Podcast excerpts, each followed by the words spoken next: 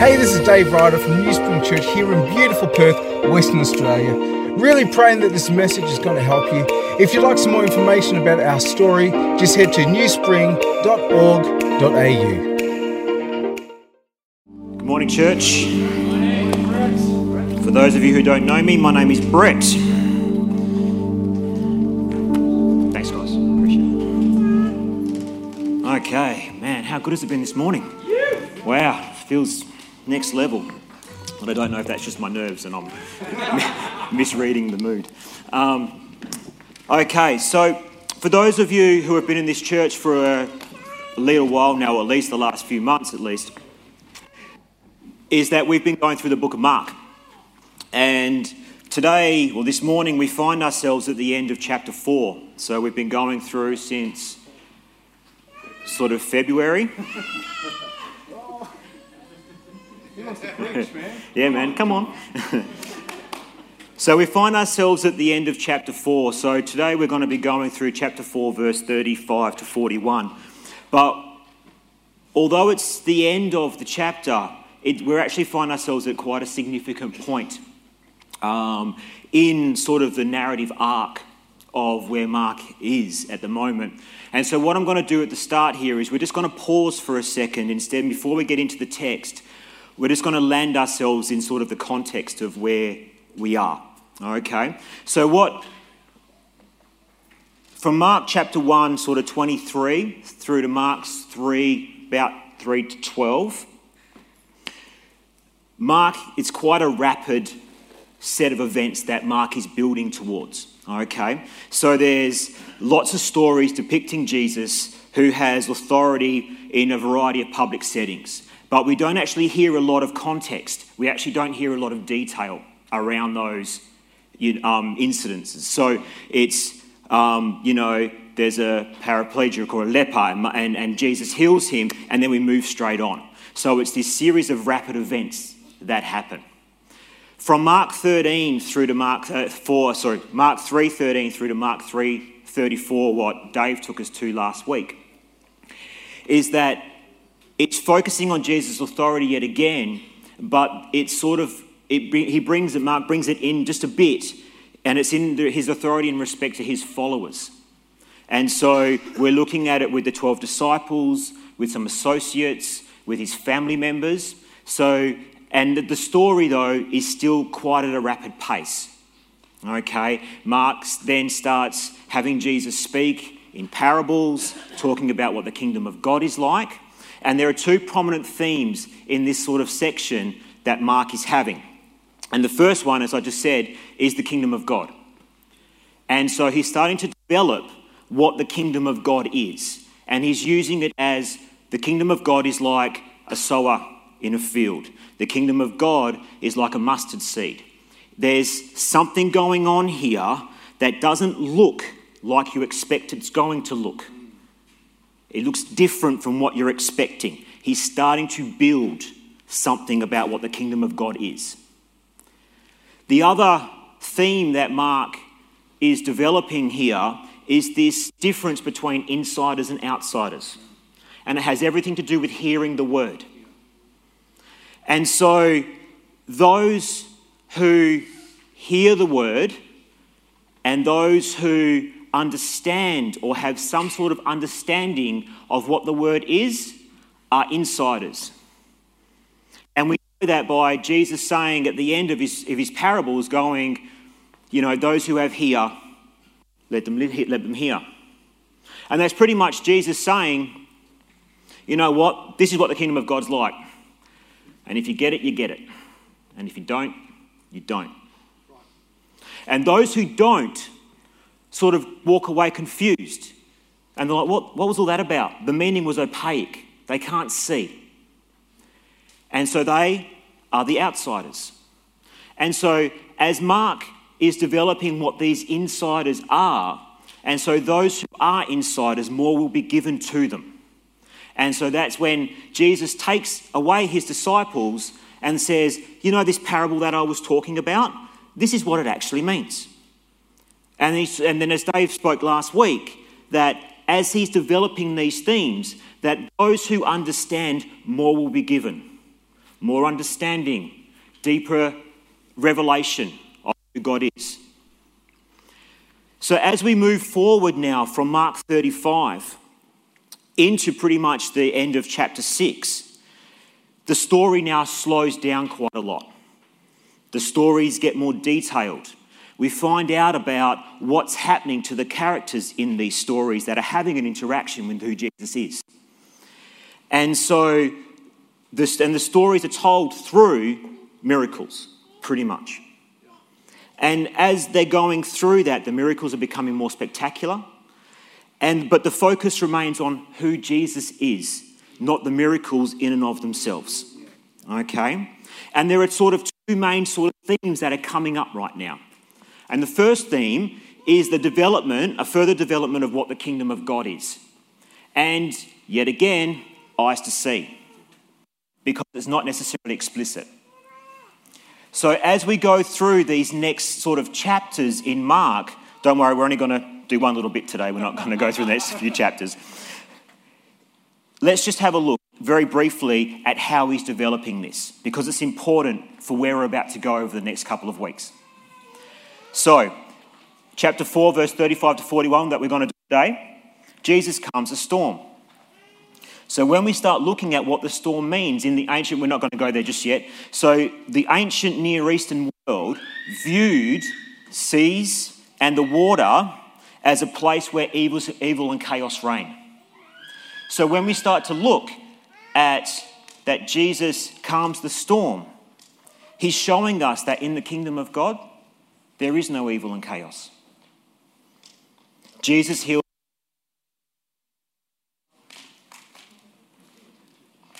And although I'm back, just in case, I keep wearing it out.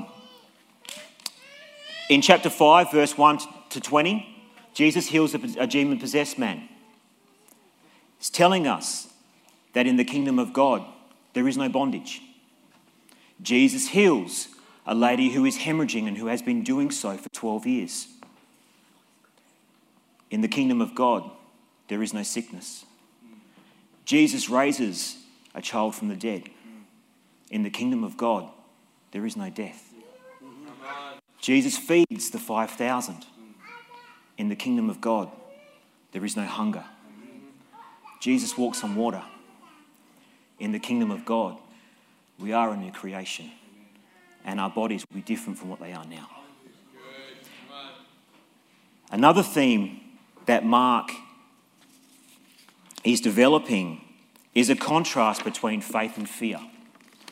And the faith and fear that he's contrasting is driven by a sense of desperation. These same stories that I've just talked about the kingdom of God, all have people in them who are desperate. And each of them has a choice between faith and fear. And it's another development of those who are insiders and those who are outsiders. So when we look at the disciples in the storm are desperate. They think they're going to die. And Jesus rebukes them for their lack of faith. They're fearful. The demon-possessed man is desperate in his own situation. He's beaten and he's chained and he bruises himself with stones to purge himself of what's inside, of his possession. The legion that's actually possessing him is desperate. And when they see Jesus coming, in their desperation, they run to him and say, don't expel us from this man. And also in that same story, the townsfolk are desperate. And they have a choice of are they going to accept what they're seeing in faith or are they going to respond in fear? They respond in fear and tell Jesus to go away. So he does.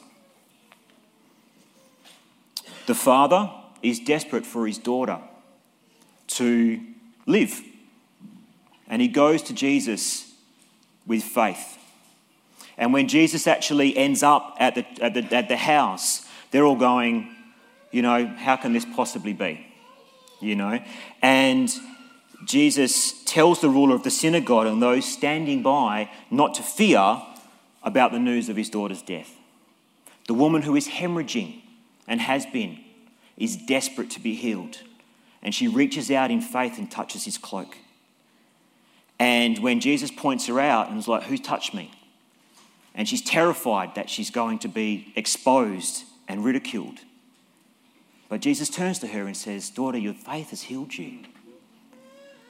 And even when Jesus goes home and he's speaking to the people who know who he is, know his family, and they're like, "Man, this is amazing, but like, isn't this Joseph's boy?"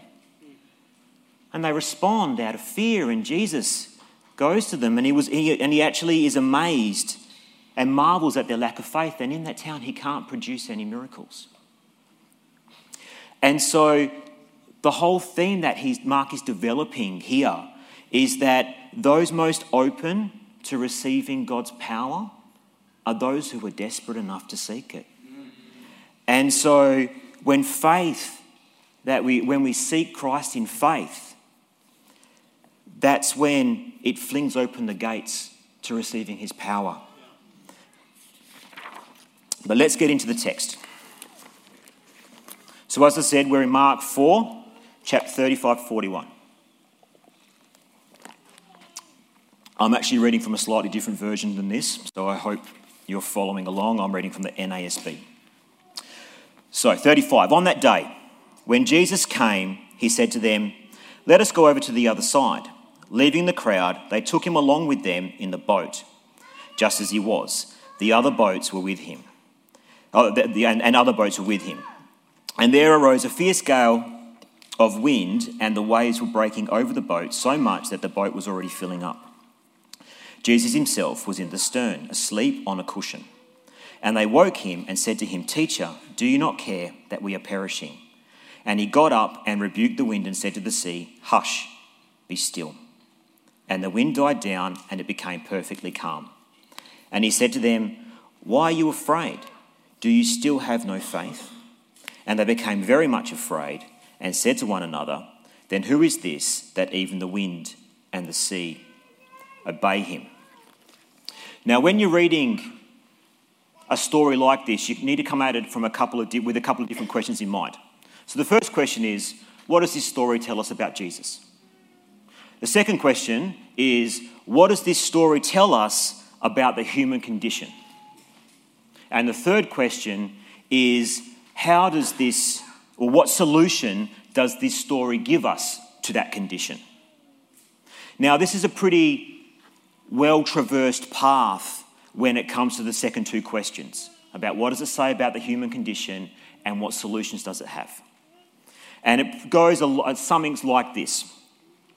So this tells us, the passage, that there are storms in life, that there are powers and chaoses that seek to destroy us, and the solution to this condition is being courageous and having faith in God's deliverance regardless of what's happening around us. That we can sleep securely in the Lord. Now, that's 100% correct. I 100% agree with that. But the problem is, because that's such a well-worn path, we jump to that conclusion pretty quickly.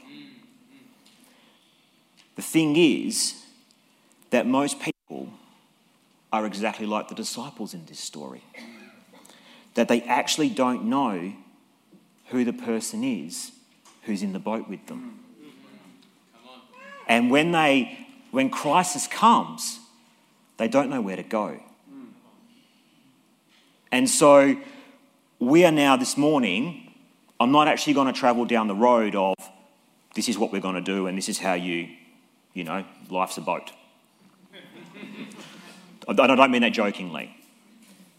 But we're going to actually look at the person of Jesus that this story introduces us to, because if we focus on him and seek his kingdom first, then everything else is gravy. It's all downstream from there. So let's go there. How am I going? Oh, I need to get my skates on. Right. Okay. So the obvious thing when we're going to start off is the setting. Okay. They're in a boat. On a boat. And so There's a couple of different symbolistic sort of tools that you can draw from this. There's three main ones that I found, at least anyway. So the first one is the boat represents the church. Okay, obviously this is post-writing. And the ship is a ship of faith. And those inside the ship or the boat are sailing with the Lord through the wind-tossed waves of life, which sort of falls into the definitions of what does this tell us about the human condition, right? The second symbolism that we can find from the Jewish scriptures is about salvation, that the boat represents Noah's Ark or something similar, that it is a boat that those who are in are saved and those who aren't will perish. The third symbol we can draw from this, Jonah.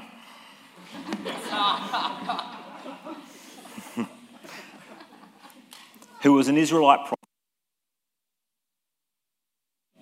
to a Gentile nation, who was sent to a Gentile nation. So if you just don't know the Jonah story, let me just briefly tell you about it. Now, I'm not the type of person who can remember scripture. This is obviously ad lib, okay? So don't go back and say, where's that in the Bible? Okay, right, okay. So Jonah is a prophet of God, and he is asked to go and prophesy and preach to a city called Nineveh. Now, by all accounts from historical evidence, that Nineveh was actually quite a decrepit city, okay? Pretty much evil and horrible beyond we can ever possibly imagine. And so, as a prophet of God, he went, yeah, no, I'm not doing that. And so he actually scarpers in the exact opposite direction. He gets to the shore in a city called Joppa and went, no, I'm not far enough. Gets in a boat, I'm going to Tarshish, which if you look on a map is pretty much the exact opposite direction as far as you can get from Nineveh. He's in the boat, he's asleep. The storm comes up. The captain wakes him and was like, we're strife here, mate. And he goes, okay. And they go, well, and they sort of cast lots and go, like, what's happening? Who's causing this? And he goes, oh, I think it's me. I'm running from God. And the only way that you can solve this is to hoik me out over the edge. And they go, no, you're sweet. We'll just try and row back to shore. Waves come up even further, and they sort of look at him and go, actually, yeah, and over he goes. And so when he does that, the storm calms, big fish comes and eats him. He's in the fish for 3 days. He prays, spits him out on land. He then goes to Nineveh. He preaches to Nineveh and prophesies over them, and the entire city is saved. They repent. It's exactly what he didn't want to happen, but it happens. Okay, so let's have a look at some of the parallels. Jonah is sleeping in a boat during a storm. Jesus is sleeping in a boat during a storm. He's woken up and by people who are in fear for their lives. And the calming of the storm happens, and the people in the boat are in awe of what's just happened, of God. But there's some pretty significant differences as well. So Jonah's disobedience is what causes the storm. Jesus isn't disobedient and he doesn't cause the storm. So, and it's God's discipline of Jonah that actually stills the storm. And when the captain tells Jonah to pray, it's to pray to his God. He doesn't pray to Jonah. And Jesus actually commands the winds and the waves, where it's not Jonah who does so. And the sailors' fear and awe are directed towards Jonah's God, not to Jonah himself. So there's some significant differences there in type. However, a lot of the parables, when we actually have a look at them, there's meaning behind them, as we all know.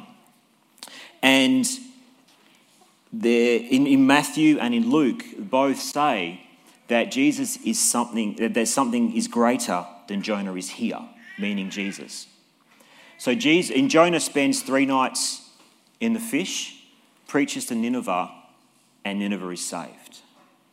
Jesus spends 3 nights in the grave and preaches salvation, and the world is saved.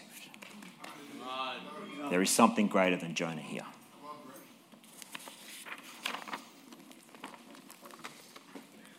Moving on, Jesus was asleep. It's quite significant, actually, for 2 different reasons. So the first one, Psalm 121, I actually don't have it for you, but let me just read it.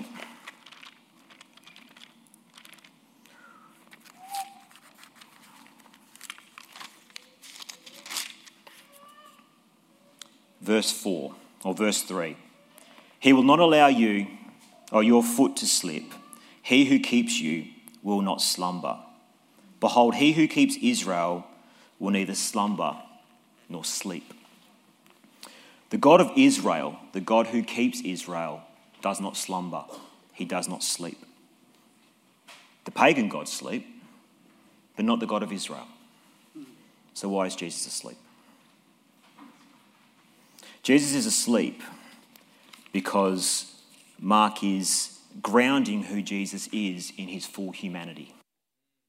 He's been preaching all day, prophesying to hardened hearts, and he's knackered. And so when we start to look at a story like this, Jesus being asleep actually grounds his humanity, that he is fully human and that he needs to rest. The second meaning that we can, significance that we can get out of this, is that Jesus trusts and has faith completely in the Father's care. Yeah. And so Psalm 3, Psalm 4, Proverbs 3, all look at someone who can sleep securely in the Father's care, in complete trust. Psalm 3, verse 5, talks about David sleeping even though he's running from his son Absalom, who's trying to kill him. And it is this depiction of this man who is just like, man, I just trust you, God, and I'm happy to, and I can sleep. No problems at all. So when we find asleep in Jesus, that it's the complete trust of who God is in the midst of adversity. And so when we start to look at that compared to the disciples being all fearful and really roused, you know, and they're going, you know, teacher, don't you care that we're perishing? It's like they're terrified about that they're going to die. Now remember, these are seasoned sailors. Don't know how a boat works. So the question that they used, though, is actually quite interesting, the language. So back in Mark chapter 1, verse 24 and 25. I'll go for 23. So there, just then there was a man in their synagogue with an unclean spirit, and he cried out, saying, "What business do you have with each other, Jesus of Nazareth? Have you come to destroy us? I know who you are, the Holy One of God." And Jesus rebuked him, saying, "Be quiet, and come out of him." So the way that is written, and the language behind that, is that the demon sees Jesus and there is an expectation that he can expel him. And he's not asking, can you? He's asking, are you going to? Which is a subtle difference. It's a major difference, but it's subtle. So the same verb that they use in chapter 1, verse 24, is the same verb that the disciples use here. When they asked Jesus, to my page, "Teacher, don't you care that we are perishing?" Like, don't you care? Wake up. There's the expectation that in waking Jesus, that he can actually do something. And so when we start to look at the disciples in their hour of need. They're not there yet, but they are starting to get it, that there's something about this guy that we think that they can save us.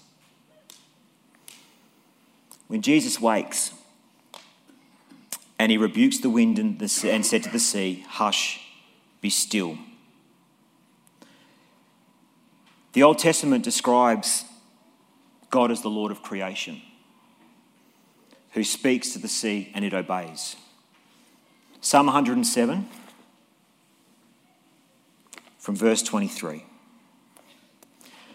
"Those who go down to the sea in the ships, who do business on great waters, they have seen the works of the Lord and his wonders in the deep. For he has spoken and raised up a stormy wind, which he lifted up the waves of the sea. They rose up to the heavens, they went down in the depths. Their soul melted away, their misery. He reeled and staggered like a drunken man, and they were at their wits' end. Then they cried to the Lord in their trouble, and he brought them out of their distress. He caused the storm to be still, so that the waves of the sea were hushed. Then they were glad because they were quiet. So he guided them to the desired haven."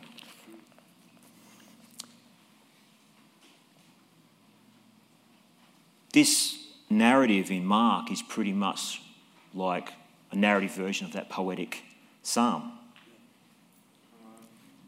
And so Jesus' words in this passage, "Hush, be still," are here portrayed, or the sea is actually here portrayed as a demonic force. Just went back to Mark 1, verse 25 again, when Jesus rebuked the demon and saying, "Be quiet and come out of him." Yet again, it's the same verb. So he's using the same language as he does in an exorcism. And so it's... And because Jesus uses this type of language, there's this connotation that he's muzzling the sea, and that and the way that it's written, that it's not just "be still," but it's "be still and keep being still." That there's this persistent recurring, so that it's not just a once, it's for all time. And this language is more appropriate with demonic forces than it is of inanimate nature. Another view of Jesus' language is that God is the God of creation, and that Jesus, in his words, is speaking out, and that creation, as the servant, is immediately responding to its master's command. In the Old Testament, only God commands the wind and the waves. He alone possesses the power to quell a storm such as this. Yet Jesus speaks and it obeys. And at his command, a great storm is replaced by a great calm. The ultimate purpose of this descriptive language is not simply that Jesus possesses divine sort of power and authority over nature. Its ultimate purpose is to show that Jesus can do what only God can do. And Jesus has the same power and authority as God. Do you know the person who's in your boat? I hope you're getting a picture of who he is.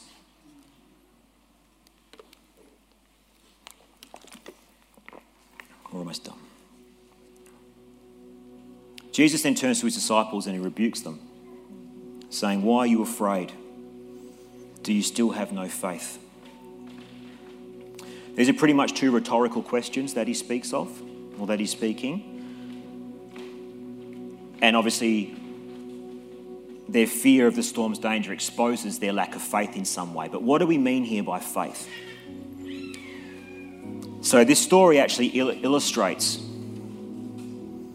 the very issue of the previous parables that we were from chapter 4, verse 3 to 32. That despite the kingdom of God not looking exactly like they expected, which is the presence of God's sovereign rule, is now in the person and ministry of Jesus Christ. When Jesus says the kingdom of God looks like this, it looks like a mustard seed, but it's going to be something different.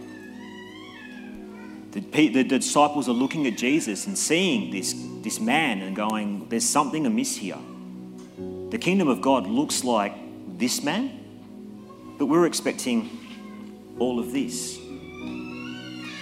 And so to have faith in this context is to recognize the kingdom of God breaking through the work and person of Jesus Christ. And typically in Mark, whenever the person and work of Jesus is highlighted, so too is discipleship. So for Mark, the revelation of Jesus as God's Son is usually not an isolated incident that happens in a vacuum. There's usually people present. The self-disclosure usually occurs in the presence of insiders. And the purpose for that is so that they are able to hear, that they are able to comprehend, and that they are able to increase in faith. This miracle isn't about Jesus. This miracle isn't about the waves. This miracle is about the disciples and how they increase their faith and trust in who Christ is. This miracle is about us and how we read it and how it doesn't just turn into my life's a boat, but it's knowing who the person who is in our boat. So if we thought the disciples were terrified of the storm, my version says, I don't know what the NIV says, but they became very much afraid. Very much afraid is more afraid than just afraid. And so their fear of the storm now becomes a really, really healthy fear of the divine. The power and the awesome miracles that they're starting to experience with Jesus, the parables that Jesus has been telling them hasn't prepared them for this. Even though they're being taken aside and being told, this is actually what this means. Being able to see this awesome might of this miracle, they're like, we don't get it. Don't understand what's going on here. What is this kingdom of God that you speak? And the climactic question that the disciples then ask is, who then is this? Which is pretty much, I think, one of the most important questions in this passage. Who then is this? And this question is repeated in various forms throughout the rest of Mark's gospel. And the people usually wonder about Jesus' identity and they go, well, is he John the Baptist? Is he Elijah? Or is he one of the prophets? In chapter 8, Jesus even takes his disciples aside and say, well, who do they say that I am? And they pretty much say all they say that you're Elijah or you're John the Baptist or you're one of the prophets. And then Jesus turns to them and says, well, who do you say that I am? Do you recognize me? And Peter, in a moment of complete sacrifice, says, you're the Messiah, you're the Christ.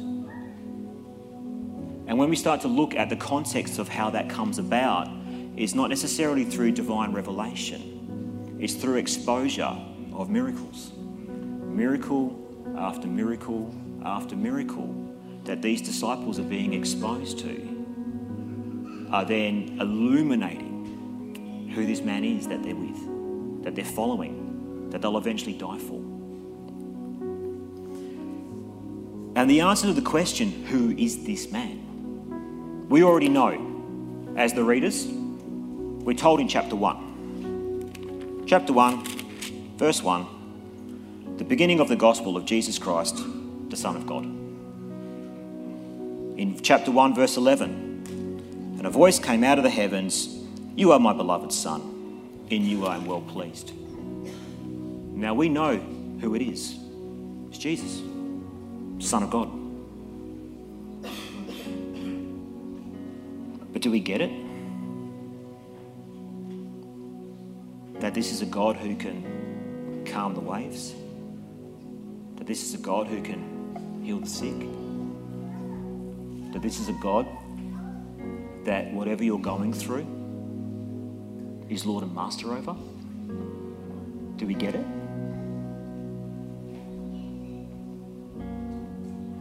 In the narrative, the answer to this question gradually unfolds. And it's finally answered at the foot of the cross. In Mark 15, verse 39, a Roman soldier of all people looks at Jesus at the foot of the cross and says, "Surely this man was the Son of God." And then in 16, verse 6, when they're at the where Jesus had been laid, and he's like, "He's not here. He's risen." It's in the resurrection that he's declared God, Son of God with power. Romans 1, chapter 1, verse 4. Jesus, who was declared the Son of God with power by the resurrection of the dead, according to the Spirit of holiness, Jesus Christ, our Lord. Jesus Christ is the God with power. The same power of God who created the earth, who calmed the seas at creation. And the question the disciples ask is a doorway to faith. If you're having questions about who Christ is, this is the perfect answer, this is the perfect question for you. Who is this? In this instance, God's nearness in Jesus is not something reassuring, but something profoundly unsettling and terrifying. We're like, man, we've just experienced something scary. Yet it produces the one question that makes faith possible. In the Exodus narrative, in Exodus 14, verse 31, so the Israelites have been saved, they've gone through the Red Sea. And verse 31 says, "When Israel saw the great power which the Lord had used against the Egyptians, the people feared the Lord. And they believed in the Lord and in his servant Moses. And they followed the Lord." So the question before the disciples and Mark's readers and us this morning is, will their fear, will your fear lead you also to put your trust in God? Will your desperation in whatever circumstance that you have in life mean that you will act out of fear or that you will act out of faith? Do you know the person who is in your boat? Let us pray. Heavenly Father, we come before you. We worship you. We worship you as the God who can calm the sea. We worship you as the God who can calm the storm. Heavenly Father, I pray for everyone in this room right now that they can and end up at the foot of the cross declaring that you are the Son of God. That they don't act out of desperation, fear, and run away from you. But they are able to stand in your midst in trust, knowing that you love them, knowing that you care for them. Heavenly Father, I pray that those in this room today, if they haven't given their lives to God, if they don't know who Jesus is, that you speak to them now. And for those who have been Christians and followers of you their entire lives, Father, I pray that you give them a deeper understanding of the revelation of who you and your Son are. Father, that they can be in the worst storm ever, yet trust who you are and trust in your providence, trust in your care, and trust in your love. Father, I thank you in Jesus' name.